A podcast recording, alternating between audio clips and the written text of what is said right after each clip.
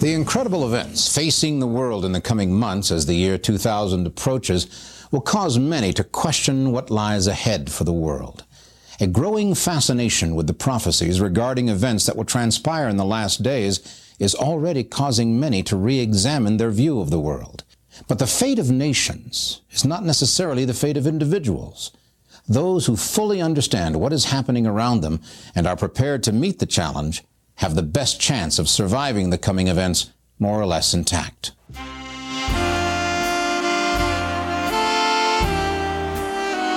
Hey everyone ever, and welcome to 20th Century Pop, the show where we try to understand the present while living in the past. My name is Tim Blevins. And I am Bob Canning. And Tim, how, how are you tonight, sir? How, how am I? Yeah, how you doing? I'm I'm I'm good. Doing all right. I thought I had a better question to ask, and then it just sort of escaped my mind. So I thought I would just politely ask how you are. I feel like we're on the same page. I also thought you'd have a better question to ask, um, but uh, seeing how we just spoke for 20 minutes and I kind of Yeah. displayed in that 20 minutes how I was doing, but uh, I'm doing okay. Thanks. All right. Thanks for running that by me. Good, Um, You don't have another question, do you? You don't have something else. How, how do you think you'll be doing tomorrow? Well, Just curious. out of Have you curiosity. thought about that? How do you have you thought about how you're going to be doing tomorrow? Yeah, I think I'm gonna look back on tonight and think, boy, that was rough. that was that was a hard way to start the show, and let's see how we can salvage this for when the episode goes up. That's probably what I'll be thinking. At least how I'll be thinking. How I'll be doing, eh, you know, I'm not. I'm, I'm internally not doing very well, so that'll probably continue. Okay. You know, that, that's that's because that's terminal. I but see. you know, yeah, yeah. So there you go. There you All right. have it. Well, it's just curious. I was just curious, you know, if you think about what your future holds for you. Just was curious about that. Now, See, that's good. Now I see what Is you're doing better? now. It's that a little better? I mean, I yeah, no, that works in with the topic a little bit. Versus the other thing, which kind of just made me think that maybe you weren't listening uh, prior to the start of the show when we were catching up. Uh, long-term listeners, Bob and Tim, but anyone else who also might be listening to this. Uh, when Bob and I we record the show on two different coasts. I'm on the East Coast, you're on the West. Uh, then we use a little aggregate on online to record it. So usually we warm up a little bit beforehand. We take about 20 minutes just to catch up on the microphones, you know, and then we start the actual show. Um, why am I explaining this? I don't know. So we can probably it's just important. keep. It's important background information for people to have so they can understand why this sucks, perhaps. Wow. Well, I, I mean, you were saying it. I mean, you weren't using those words, but you said just as much. You were going to be uh, lamenting tomorrow how, how poorly everything went. And and I guess I was lamenting, and I guess you're you're just validating. So that's that's fine. But uh, for today, let me uh today let me let me let me ask you something then. Let me let me get things started with a question for you. Okay. Um, how did you uh spend New Year's 1999? Was that the night that I can't remember if we tried to hang out? I think You can't remember New Year's the last year of Yeah, the 20th no. century? It was a long time ago, and I'm an old man, Tim, but I'm pretty sure we hung out with my current wife, uh, who at the time was my girlfriend. Is that correct? No, Nope. no, it is not. Okay. We're, we're talking 1999. We're talking the summation of, of, of, of a millennia. It was. We're talking the world at large with their eyes on TV that this was the biggest New Year's ever. I mean, you don't have a memory really of it? Does it not stick out like any I mean, I remember feelings? a lot of prep leading up to it, a lot of concern uh, leading up to it, a lot of excitement. Uh, and I remember portions of that night. I do believe I was drinking. Um, but I then, you know, looking back, the night was ultimately uneventful. It was a fun time. It was a fun night. It was a party, but nothing that uh, I think many people believed would happen. Airplanes falling out of the sky Ooh. because of Y2K and, and so forth. Um, yeah, it just turned out to be another New Year's Eve type of thing. Okay, you're mentioning a little bit of uh, anxiety, a little Yeah. bit of uh, maybe that little nervousness, end of the century jitters. I think those are accurate. Um, what I remember, and I guess we, we, we spent a little time together, but mainly what I remember is I did spend a lot of my night downtown in Boston. Um, I did spend a lot of that New Year's Eve avoiding the subways. Mm. And I think, kind of like you were just describing a little bit, so maybe we had a, a similar experience. I, I, spent a good portion of New Year's Eve 1999 um, anticipating uh, an imminent uh, apocalypse. Here's a checklist to help you, your family, and your community prepare for Y2K. Do you have at least a three week supply of water on hand? Do you have at least a three week supply of food ready? Primarily canned and dried foods, which are not dependent upon refrigeration for freshness. Do you have hard copies of all your important documents, such as bank statements, stocks, assets, birth certificates, and so on? I have a question for you, Tim. Do you have emergency? How convinced were you really? Like, how much did you honestly believe that? Because we lived together and we weren't hoarding food. We didn't have stocks of fresh water in, in the apartment. Probably had some some some Crystal Pepsi. I don't possibly. I was trying to think of a timelier drink uh, than 1988's Crystal Pepsi. We had Fruitopia. We had some Fruitopia. Loads maybe? of Fruitopia. That's a good one. Yeah. And yeah. Uh, I know I was eating lots of Ben and Jerry's. We probably had like three or four pints of Ben and Jerry's in that. So freezer. we were probably set if power was to go. That's out. all we needed. Um, but you asked me how how much I think it was going to happen. Yeah, because you would think of some. You know, I've heard of and seen interviews with um, what I would like to sometimes refer to as nut jobs, who hmm. have a shelter built and are stocked up and expect it for sure that next day all hell is going to break loose and they're the ones that are going to be prepared, and everyone else is going to um, suffer. But you didn't. I mean, I, am sure you had that anxiety, but I don't. I don't remember you being that kind of um, um, stockpile natured sort of fellow. No, but I mean, I didn't have a savings account either. That's true. There was definitely a lot of anxiety that something was going to go wrong on a large scale, that something bigger, something massive, something unlike anything I'd experienced before was going to tragically befall the world. And what happened? Uh, I think I watched South Park, the movie, with some friends. and then they ran the trains all night. So around seven in the morning, I hopped on a train and went home. But, but prior to that, to make this episode at all interesting, um, you didn't have. I don't. I think we. I think we differ here, and I know we differ here because when I proposed this topic, you were like, ah, okay. Um, you weren't fearing. You didn't. You didn't have a sense of the apocalypse. You didn't have the sense of the end I mean, times with this. It, no, I mean, I found it interesting um, you know, I, I at that time was sort of, you know, anything, anything with predictions and and possible. Uh, I don't even know if you would say um, supernatural type things that could occur because it's the turn of the century and because of of of God knows what could happen, um, or if you know any any sort of um, um, I don't just just a group of people that decide this means something, and so we're going to do something.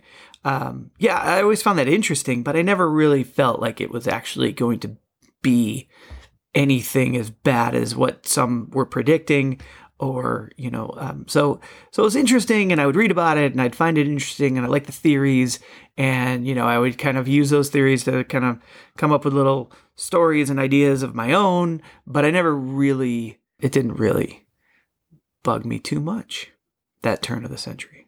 It did for me because I had spent this I spent a lot of my life leading up to it. Something I very much remember from my childhood that I think laid the groundworks for this anticipation and this anxiety was um, there was a documentary that came out in 1981 um, entitled "The Man Who Saw Tomorrow," and it was uh, hosted by Orson Welles. I an Unicron. And it was a uh, a look at the prophecies, the predictions, and what was supposedly left of the guesswork of of the famous soothsayer Nostradamus. And it was uh, it was a big screen documentary. It played in the theaters. I wouldn't have seen it when it came out. Um, I probably saw it three or four years later. I, I, I remember seeing it on like a Sunday afternoon. I was probably in elementary school flipping around some channels and it was on, and I watched part of it. And there's a segment you know, so it introduced me to this idea of someone who supposedly predicted things. And are you you familiar with Nostradamus? Do you know a little bit about him? Uh, yeah, a little bit. I I, I know how that he, like how how have you how have you heard of him? um mostly from like those specials I think that were on Fox and and and maybe in syndication that would be those supernatural specials. Um, I don't know if I've seen that particular documentary, but I've certainly seen segments of of of those types of shows you know, Mysteries of the Unknown or whatever that would uh, um, talk about his predictions and correlate. Okay, here's here's what he said in one of his quatrains, and here's what happened, and here's how they they correlate. And the colors he mentioned are the colors here, and the name he mentioned is very close to this person's name. That sort of thing. What I remember from this documentary, and again, it's it's it's Orson Welles. I am Unicron and towards the end of the special, he began talking about um, it's I believe it's referred to as Quatrain 97. In the year 1999 and seven months, from the sky will come the great king of terror. He will bring back to life the king of the Mongols. Before and after war reigns. Garden of the world, the new city in the way of the man made mountains, shall be seized on and plunged into ferment. Hidden fires, a great place burns with heat. A hot wind. War.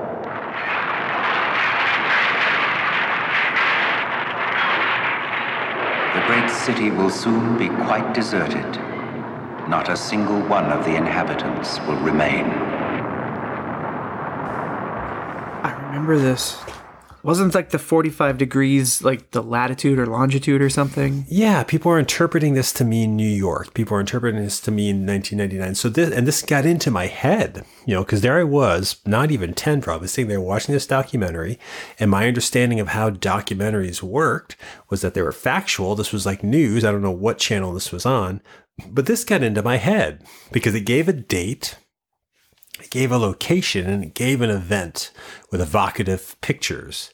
Now, you said you've seen some specials on Nostradamus. You've seen Yeah. stuff about him. They're they're sensationalized. I'm willing Right. to say. You know, you, Yeah. you want to make it exciting. You want to make it terrifying because the interesting thing about his predictions are that they're predicting horrible things. Yeah. This set up the date for me, 1999. It was a different month, to be honest, from what the interpretation is, but the fact of 1999 stuck in my head. The fact of this horrifying destruction or attack on New York, and the fact that it was being used to describe this will start World War III, this will start Judgment Day, whatever, laid this groundwork in the mid 80s that in 15 years' time, this was going to happen. And it's a documentary that Orson Welles himself didn't buy. I am Unicron. I think he looked at it as garbage. I think he made fun of it in interviews, but I didn't know that as a kid. I just saw this giant booming man tell me that guaranteed destruction was coming on a timetable. And so I, th- I think that's kind of why that special kind of hit me. Like, I would stay up nights fearing things about nuclear war. I, I would read about predictions and be very scared of them. So this, this shook me and it was always somewhere in my head. Like, did you ever get a sense that the turn of the century, that there was some talk that that would be horrific? That because you know we're leaving the '90s, we're leaving a millennia. There's all this symbolism of of a step into a new age. Like, did any of that circle around you growing up? Um, not not growing up. No, not really. I mean, certainly there is the nuclear war fear. Um, that was just uh, you couldn't escape that uh, as a, as a child. I remember one time um, seeing a news report in the middle of the day, and I can't remember what it was about exactly, but it was nuclear related. I was with a babysitter, and just as that report finished, we could hear airplanes overhead. And I had to be six or seven, not that old. But even at that age, I was like, I, I correlated what happened in the TV and what they were talking about in, with nuclear missiles or, or peace agreements or broken peace agreements. And then I hear the airplanes and I'm thinking they're military planes. Um, and it freaked us out. We had to run outside and see what was happening. Um, so I didn't escape that. But as for the turn of the century being a problem, that I didn't catch on to until I was older and in college and probably hanging out with you, to be honest. Well, many apologies for that. but something again in this documentary, as a child viewing it as, well, it must be factual because it's a documentary, it set up, yes, a date, a timetable. So that was now laid out in front of me. And that hung there.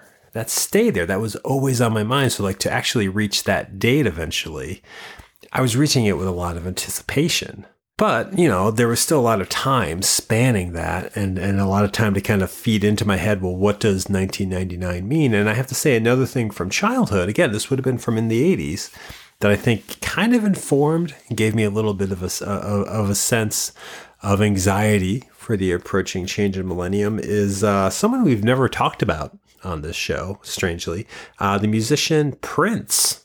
You know Prince, sure. right? I do know Prince. Not personally. Well, but yeah, that I know that part. Yeah.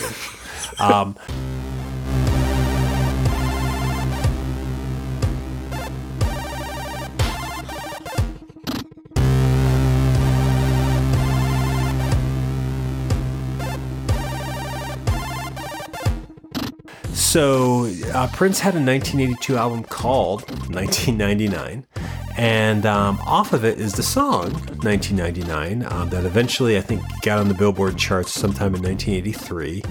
Um, do you know the song 1999? The party like it's 1999. I do. Yeah, can't can't not know that song. I think. What do you know of it? Like, what what, what sticks in your head about that song? Um, it, it's uh, just a great uh, song. It, it's upbeat. it's um, about partying like it's 1999, and one would think that that would be a pretty damn fine party since it's the turn of the century. Um, if you're going to turn it around and tell me that it's it's it's darker than that, I, am looking forward to that. But yeah, for me, it's just a fun, good time song. Have you ever listened to the lyrics? Just the party like it's 1999 part. You're going to bring me down, aren't you, Tim? Well, the um, in the very opening of it is the line "Woke up this morning, could have sworn it was Judgment Day." um, was a line that I very clearly heard. The song also ends with this repeated confession of "Mommy, why does everyone have the bomb?" Is this repeated chorus at the end of the song? So it's kind of wow. bookended with this playing into my fears. This song, this song was kind of set in the in that era of the of the Nostradamus videos. This song was kind of set with this idea of a guaranteed destruction at the turn of the century. This idea of partying like it's 1999 was nothing's going to make it past this, so we might as well have one last party. It was prophetic, like a new mm. wave, Nostradamus. And it was coming from this guy Prince, who always seemed strangely apocalyptic to me, anyways. Like I, at age eight, I think I saw his "When Doves Cry" video that terrified me. Sure. Um, I remember this documentary about backmasking, playing songs backwards, and hearing secret messages, and Prince was mentioned in that. So there was this weird mystical sense to that. So the idea of the song always creeped me out. The idea that again someone knew something was coming was freaky, and then that he was kind of preaching, "It's coming, we, it's unavoidable, so let's just party until it hits." Like that's the basis of that song, right? And it's a pop song. It's on the radio and it's fun, and everybody knows it. But it is kind of this idea that it's unavoidable. It's still coming. It kind of built up that anxiety, but you didn't. You don't hear that in the song, huh? You, that's not something that you're you're you're getting from it. It's it's never been one of those songs I sing along to in completion but except for that, you know, party like his 1999 part. And I always kind of had that feeling that it's because, you know, it's, well, you know, I don't think I ever did really believe or feel that it was because it was all ending. I just thought it was a, a, a big date, a big turnover in time. And that's why the party was so raging, uh, not because there was a Holocaust approaching. But this is in the 80s. So this idea of this date being away and this party being away it would be strange to reach that, wouldn't it? Like, isn't it so focused in the song, like this idea that this song And the relevance of this song is that it's set in the future, 1999. Yeah. So to be approaching that, to get to that, is kind of an accomplishment. Is kind of a motion through time. It's moving towards something, and that I don't know. That kept building up through the '90s for me. We're getting closer and closer, and I don't know. There's something when pop culture makes a prediction. When pop culture sets a date, when pop culture has a, a point that it's going towards, and I don't think of this at the time, but to get to that time, there's a weird, that's a weird experience, I think. I'm thinking of like Back to the Future Part 2 with the date of 2015 or, or you know, 2001 with the date of whatever that was. Like Yeah. these are things that exist as their story, their fiction, or it's a song that exists, it's pop music. But we buy into it, we enjoy it. We're accepting of it. For some reason, getting to that point that they're speaking of is eerie because that's going to validate or invalidate the piece of pop culture in a way. Right. Like Back to the Future always had the extreme ridiculousness of a time traveling car, but we bought into it, we enjoyed it. And now they go to the future. Isn't this exciting? In 1989, when we saw the part two, we see the future. Do you remember getting to 2015? Do you remember that feeling of actually hitting that date? Um, yeah, I mean, I- I don't think I thought of it as I finally reached the future of Back to the Future. Um, but you know, the the the Facebooks and the and just the pop culture at large wouldn't let me um, go unnoticing of the fact that we have now reached the Back to the Future future. Did it, does it invalidate the movie now? Is it kind of like, oh, they got that wrong, so this is No, clearly no, a I've piece never, of fiction? I've never thought about that. I mean, you know, it, you know, there'll, there'll be the jokes. Where's my hoverboard? Where's my flying car? That kind of thing. That's hilarious. Yeah, they're jokes apparently. They're good ones, yes. Um, but it it doesn't invalidate the movie for me. It's just that was the the vision and the storytelling from from when that story was created. Does it seem weird to be past that now? Does it seem weird to be five years past Back to the Future Part 2? When that was the No. future? No? It doesn't feel weird to me. oh. Does, it, does I'm assuming it feels weird to you, sir.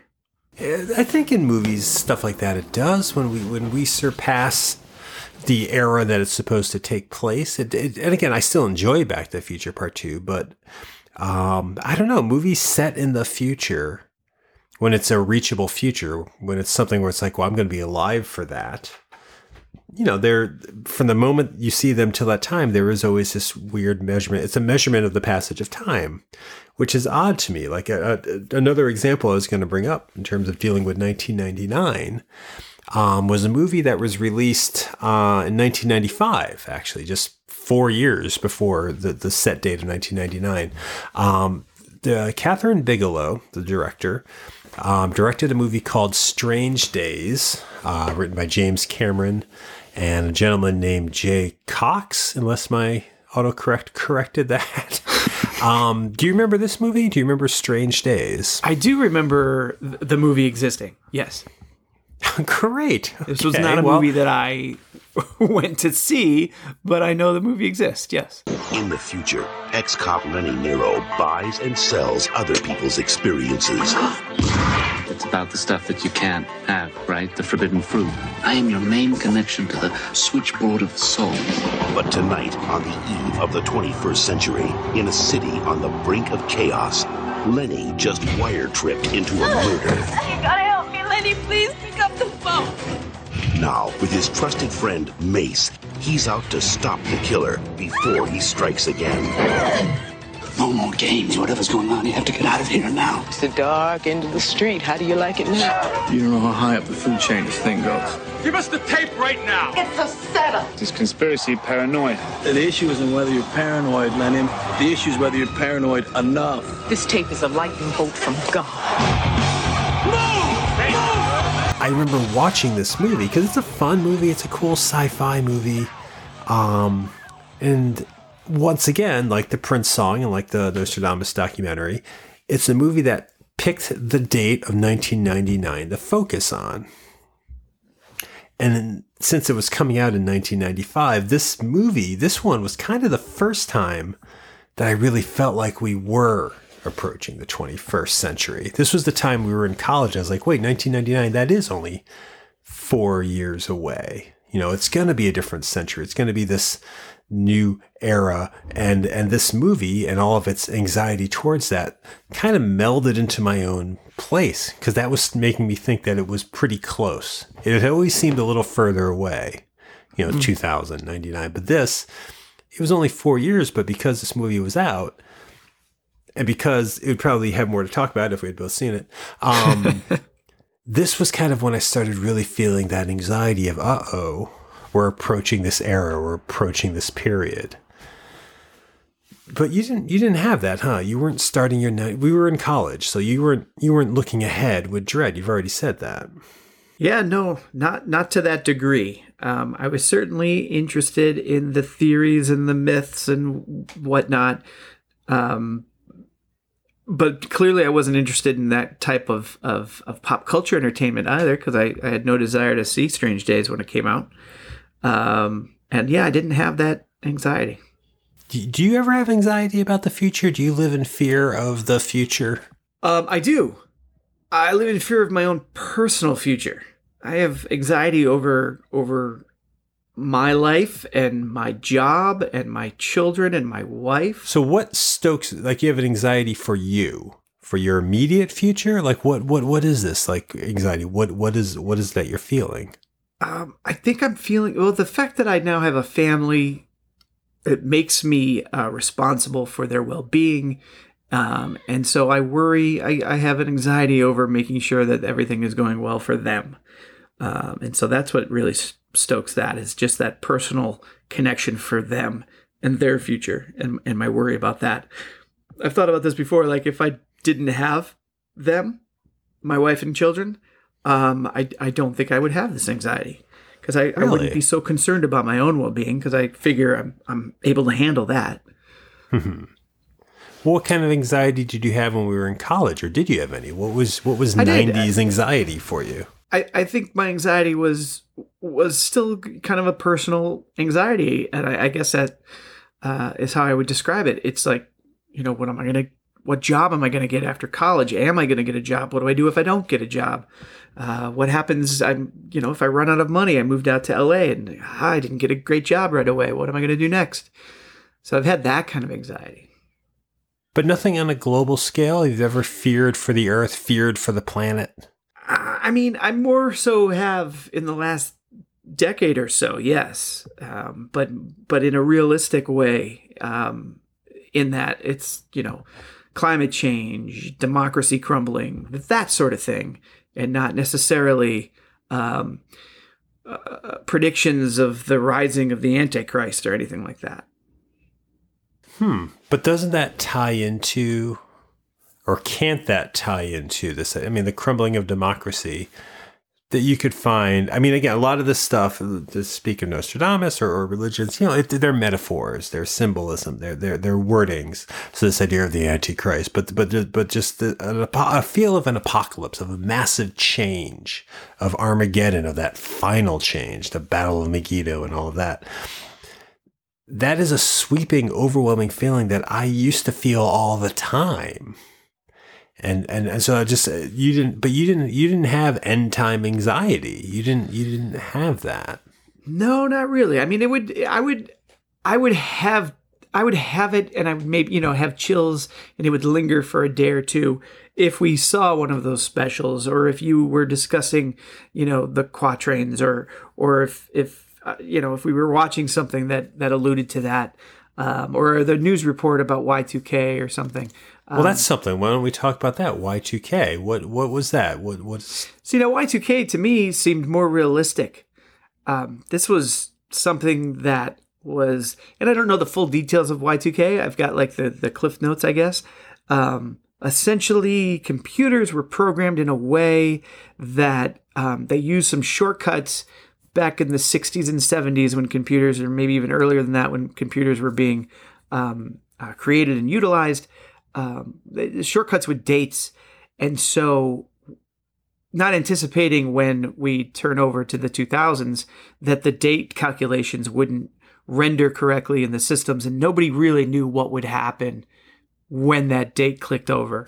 Um, would some shut down? Would would just everything get wiped and erased? Would would all the things that we've c- come to computerize suddenly not be functioning? Um, and that to me seemed like something that could possibly happen. It, uh, I nobody seemed to know, um, and so the, there were all sorts of um, precautions put in place and, and reprogramming that was being done up to the last minute, from what I remember. Um, and so that seemed like a real type of f- thing to fear. Like uh, that's an unknown that that that is is tangible. At least the Millennium Bug, they call it. Yeah, that's what it was called. I think there are individual banks that will probably go bankrupt. There are individual credit unions that will disappear over this issue. We get people who email us and say, I'm a Y2K fixer at a major bank. And every time we try it, it crashes. There are medical machines that will fail in ICU units. What we're finding are computer programs that don't work. The hospital's revenue stream may stop, just dead stop. Some people will die.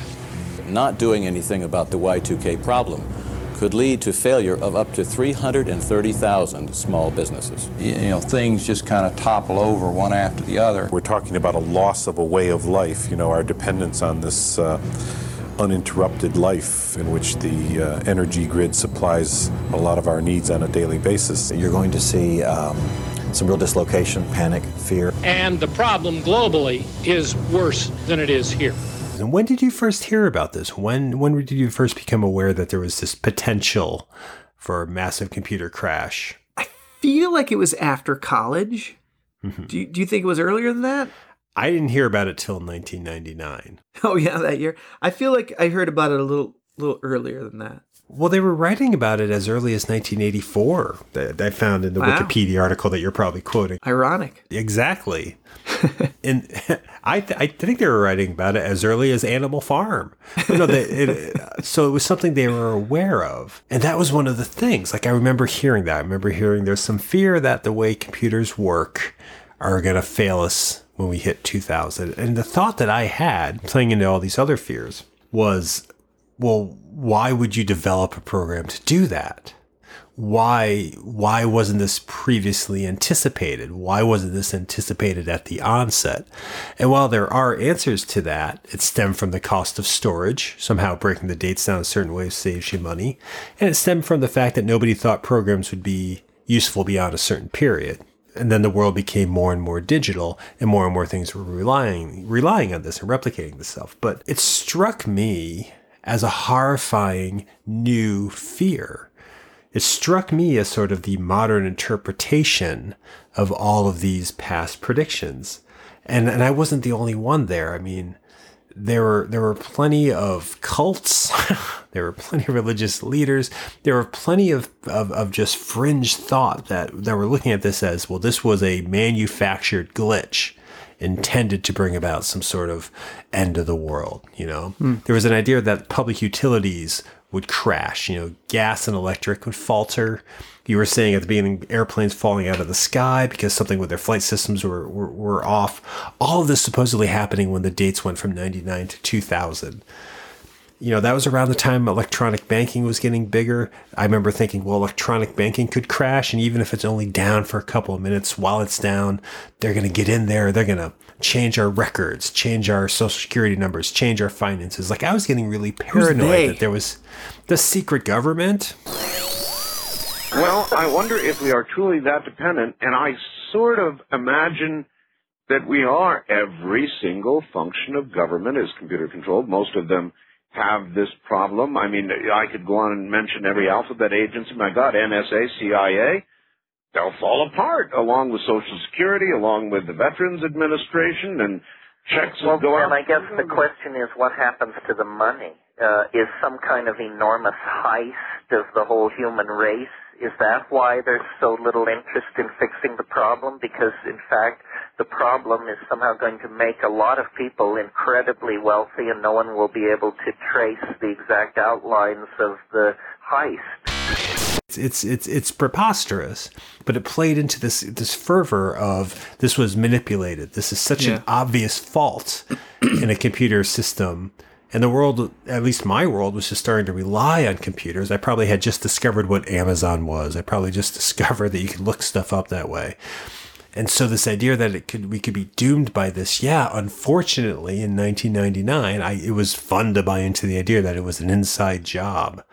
And again, I wasn't the only one to think this. Unfortunately, evangelical Christians took advantage of these fears.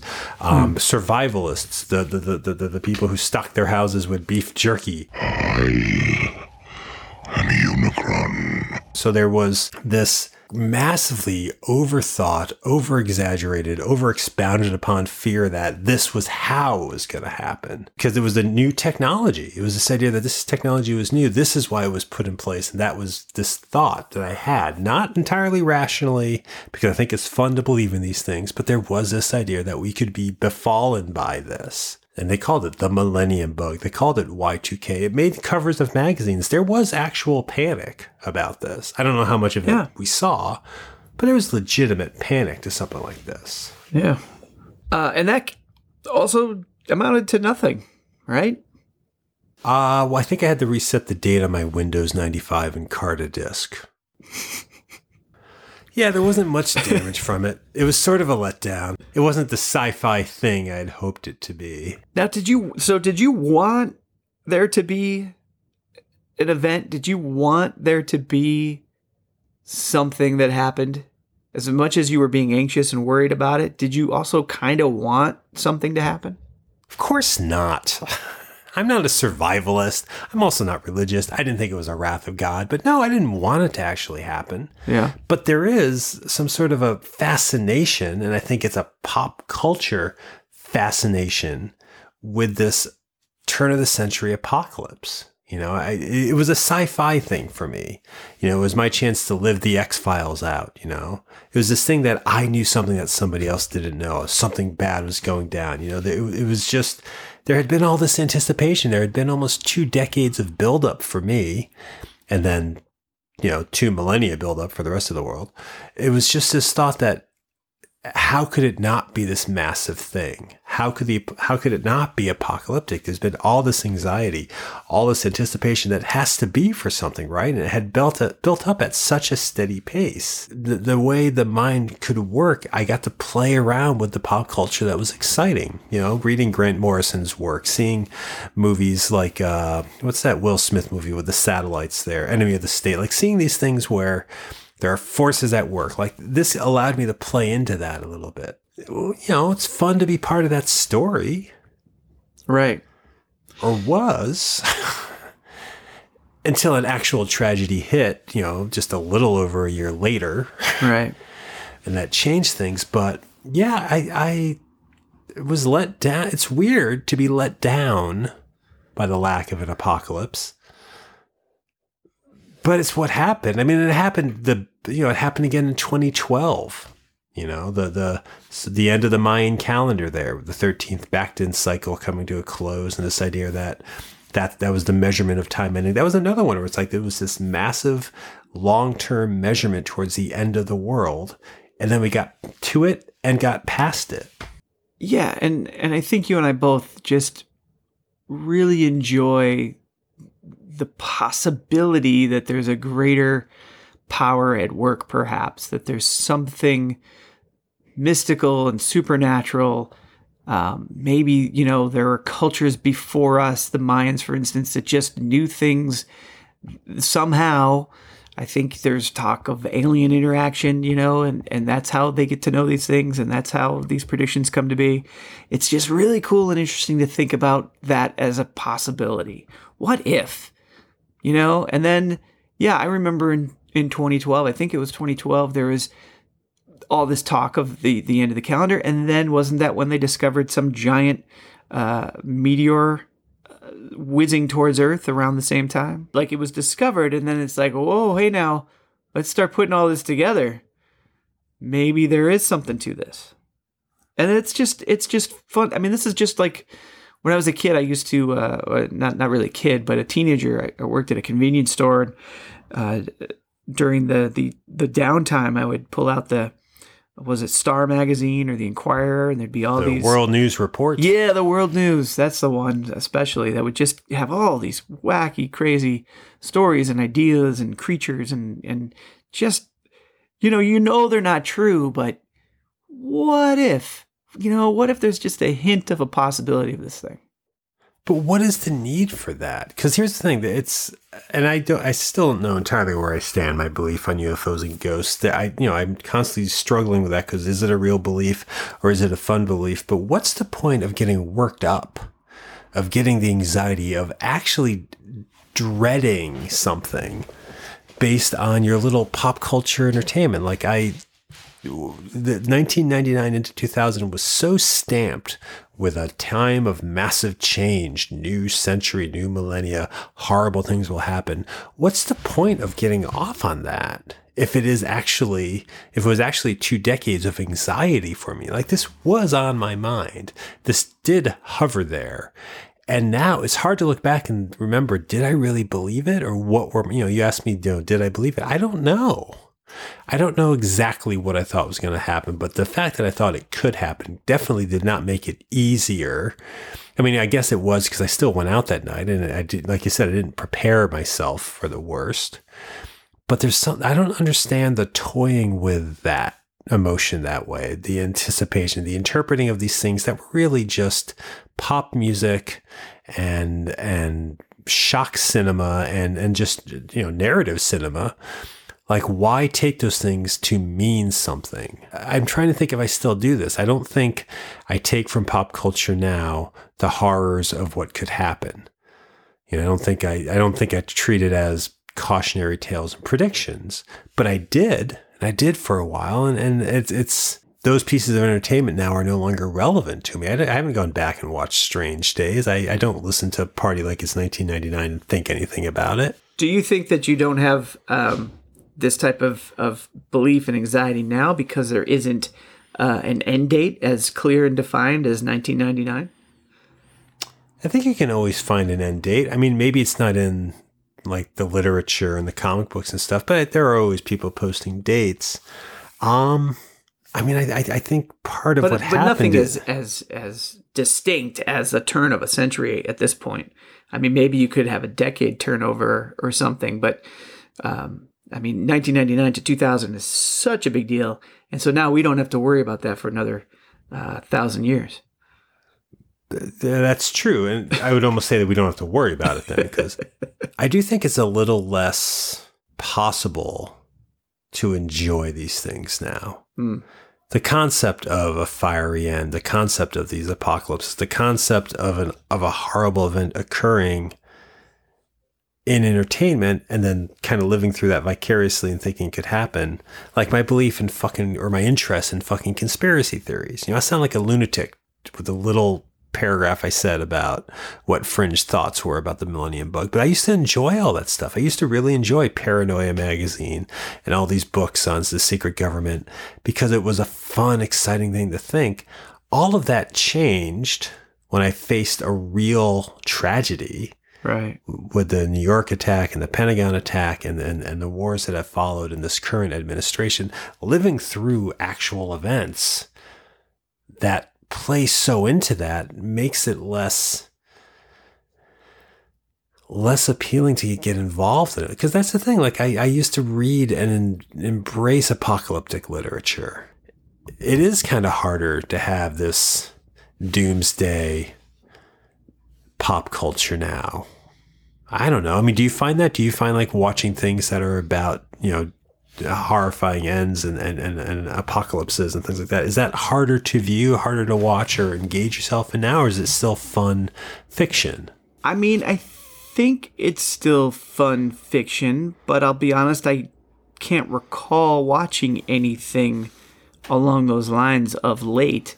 I'm trying to think of the last sort of uh, apocalyptic dystopian future pop culture that I've enjoyed, and, and the thing that pops up into my head is uh, the movie Children of Men, which I have not seen. Oh, you got to see that. That's really well done.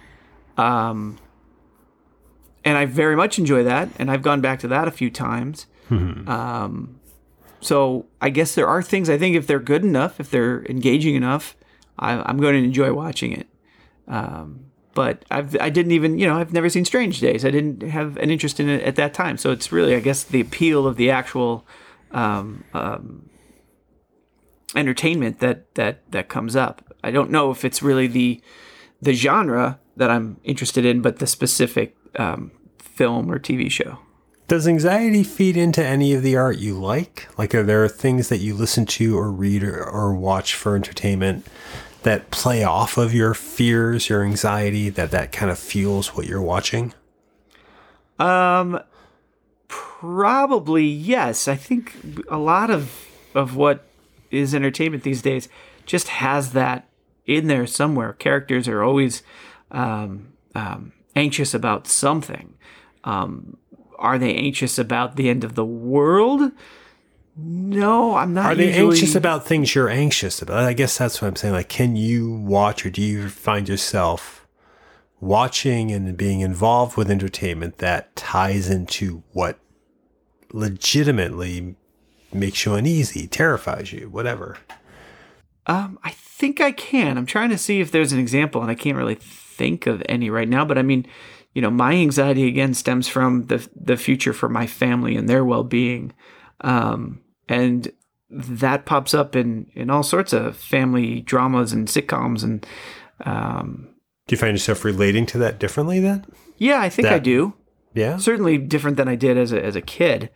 Um, if if there was anything similar, I mean, Is it harder to watch that entertainment? Like something like A Quiet Place, from what I understand, is about a family running from. Well, I don't want to ruin it for people who haven't You seen know, it, but there's, there's a, that, a family. that's a great example because I have struggled. I haven't seen The Quiet Place yet, and part of I don't know if that makes it a great example. well, no, it is because it part of the reason I haven't seen it is because it's like, ah, do I want to live through that? Do I want to experience that in this in this in this movie? Um, because I know that's uh, an aspect of the film, and and so I haven't. I've shied away from it.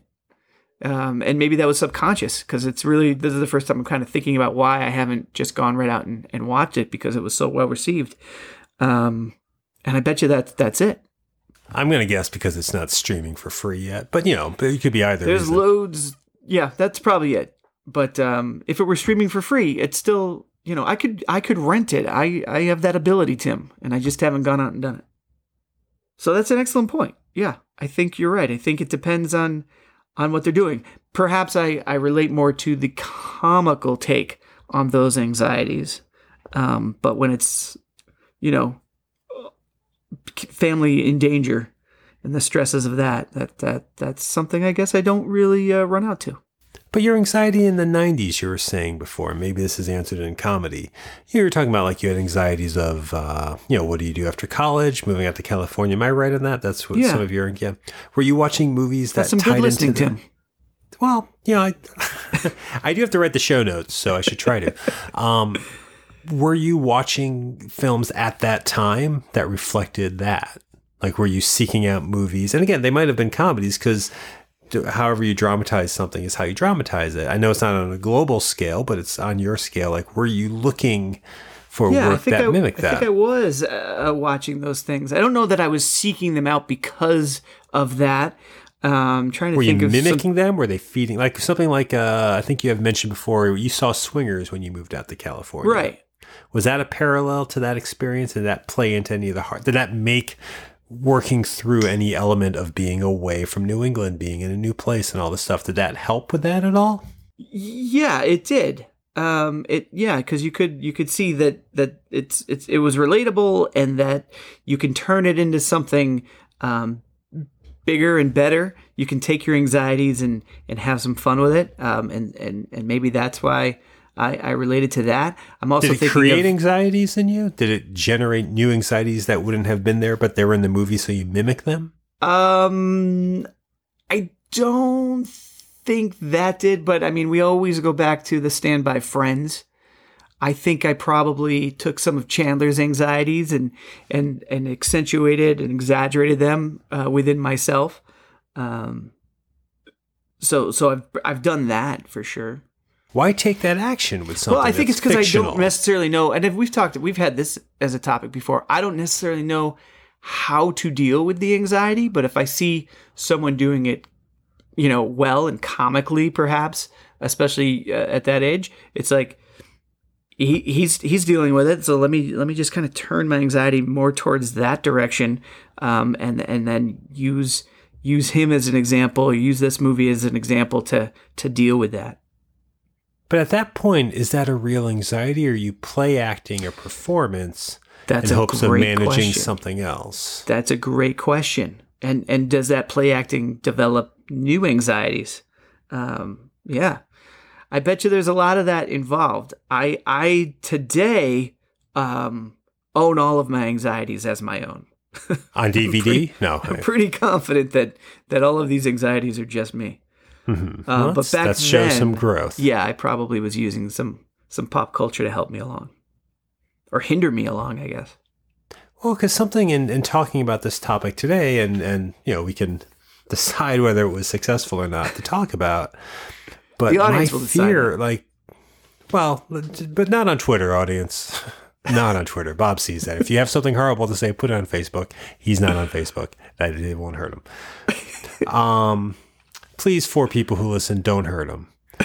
No, I because you, you know you were talking at the beginning again. I wasn't prepping for the end of the world at the turn of the century. I was fearing it. I was anxious for it, but I wasn't prepping for it. So yeah, did I really think it was going to happen? Eh. Sitting with something for that amount of time and reaching it, I think at the end of it is just. I mean, I, I, I think I'm finding. I, I just this. It's it's aging it's progression. I it's it's it's it's having gotten to that point means that there's more behind me now, and, and that I think that's where some of that anxiety was coming from, and it's coming from pop culture. And it's odd because 1999 is also the pivot point for this show as a podcast. And, and when I look back and why do we do this show and why is it 1999, there is a weird pivot. There is a change. There was a an end of some sort that symbolically was beginning to happen. Right. So yeah, I mean that there is some lingering feelings of that, but but I don't know. I don't know if I was aware of that. Like it's interesting hearing you say that, you know, the anxieties you had if you'd pick like friends to watch, it kind of guided you and helped you with that. Reading about and hearing about 1999 for all my life really built up more of an anxiety than was useful. But at the end, I that can't be what the anxiety actually was it couldn't have been that I was really anxious about the end. And again, I'm not entirely sure what it was, but it, it's weird that it kind of interweaves that way. That the the the the, the, the pop culture can serve as a way of dealing with free flowing anxiety, sort of, or free, um, you know, just this randomness that I'm unsure about or uncertain about. And do you have it now? Like we don't you don't really seem to have it now. Is that right? Have what? Have what now? That that end of world anxiety.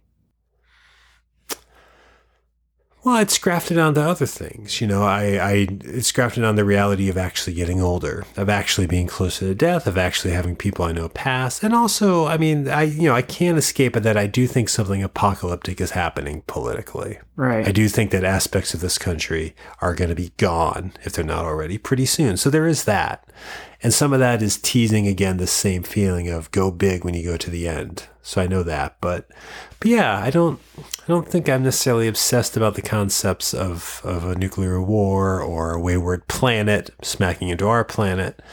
So it's not assigned to a date because now it's something that I'm like, oh no, it's just happening. And it's not fiction. That's probably the scarier part. Yeah. How about the anxiety of this episode coming to an end? Well, I think we're there.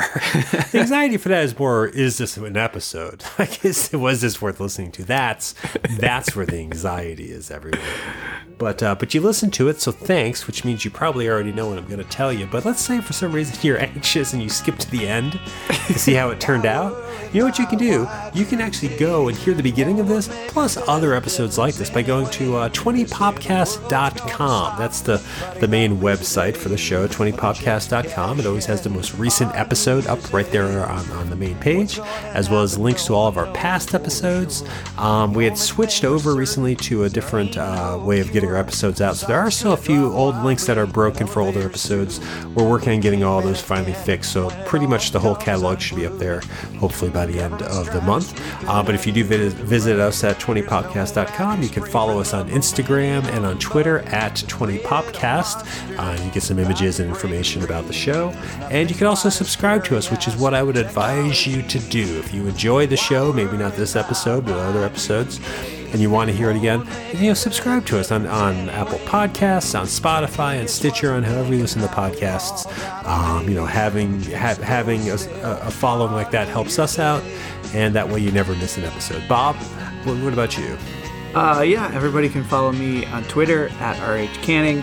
You can't follow me on Facebook. I'm not there. Thanks, You're not Tim, there. for making people aware uh, aware of that.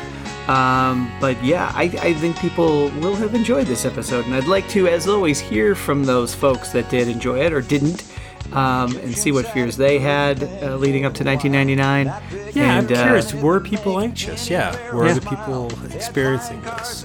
What what what other uh, theories and predictions were there that maybe we didn't talk about today? Curious what people feared, or did Yeah. we cover it all? I, I, I don't think it's that. I don't. I don't think we covered it all. Did we cover anything? Was anything covered? Did I we? think. Is it cold because nothing got covered? Was things left exposed but not discussed? Maybe. by Y2K. There's nothing you can do about it anyway. You won't find me on an airplane. I think it's safe to say we're going down with our chips on New Year's Day. One of the earliest jokes I ever wrote that I was proud of was totally reliant on someone having a copy of the book. And we were reading it in school, so I thought, oh, I'll do this. But I used to think like this also would be a great way to meet somebody. I thought so when I got to college, I think I constantly was ready to do this bit. If I encountered someone, like let's say you were there, you know, let's say I didn't know you, but I was interested in you, I was like, oh, that that that gentleman, he looks like he might know a thing or two about the number three. So you're sitting there, and if you let's say you're reading a copy of George Orwell's 1984. Do you know the book 1984 by George Orwell? I know of the book, yes, sir. Yeah, so I would walk over. I would walk, and I, I wrote this. This was a joke I wrote when I was in high school. I would walk over to you as you're reading, and I'd be like, hey, I don't mean to ruin it for you, but Mondale loses. I was so proud of that that I just tried to do it without gore. And I also just tried to relate the story and blew that. But I wrote that. I wrote that as, as what I thought was a clever joke. And while I was in high school, where I was like, this is going to be great. And I'm going to meet so many people doing this. I also had another fantasy. I remember walking through the Boston Commons in my first couple weeks there, and I saw this woman, this woman walking a gigantic dog. And I thought, wouldn't it be funny if she lost control of the dog? The dog came over and jumped on me and knocked me down like it does in a movie you know, started licking me, and she came over. She's like, "I'm so sorry." And I remember thinking, like, "Oh, that'd be so funny," because I'd be lying there. I'd be like, "Oh, no problem. What's the dog's name? Vlad the Impaler." I think is what I thought I would say. Like I used to create and generate these little skits, these clever things to say. No wonder the universe wanted to swap me down in 1999. I'm a waste. Both of those things are true, by the way. Both of those are things I thought were clever, and I just got to make them happen. Oh, and the other one, I remember I was thinking this would be great to really do. Let's say you're with someone and you're with them for a while. Uh huh. For a And- while, I'm with someone for a while. Yeah, Okay. for a while. Um, and so like you've been together, you're in a couple, you know, they stay the night, you have a nice time, and you roll over and, and you say to them, "Hey, hey do you, did you have gonorrhea before you got in bed?" And you know that that that might you know like you gave it to them, Right. Like you gave or clap. you could do it with a clap. I just wrote that one. good that one's stuff. new. That that one's more apocalyptic than the others, but Yeah, I'm going to use that one. it works. Can't wait. Hey, did is this or maybe like something like, "Hey, uh, is this, is this your clap in my pants?" I don't know. I'm trying to think how to do that. Is that a clap? Yeah, there's a couple ways I could work that one. I'm going to work on that. Yeah, you Uh, not- not that come, I'm- come come back with the results next week or in two weeks. Well, I hope I hope I hope I'm in the clear. We'll see what the results are. Good call. All right, yeah, I'll do that. I'll do that. Sure. I sorry, I forgot I had clap Hmm. Now, how can I work? Yeah, I'm work. I'm going to work on that because I think there's something about having clap to turn the lights out, but I don't. I don't know. That yeah, no, that will work. That put put that together. I can see All that. right. That that's. I want to see how that comes out. I want to use that one. So yeah, I'm Yep. working that, and uh, you know, giving giving people what they want. More mid '90s douchebag come-ons here on 20th Century Pop. You've got clap, now you do. How about that? AIDS to please. I don't know if that one's really good because you have to know the aim. Yeah. It's my favorite way to end it is to let you keep talking.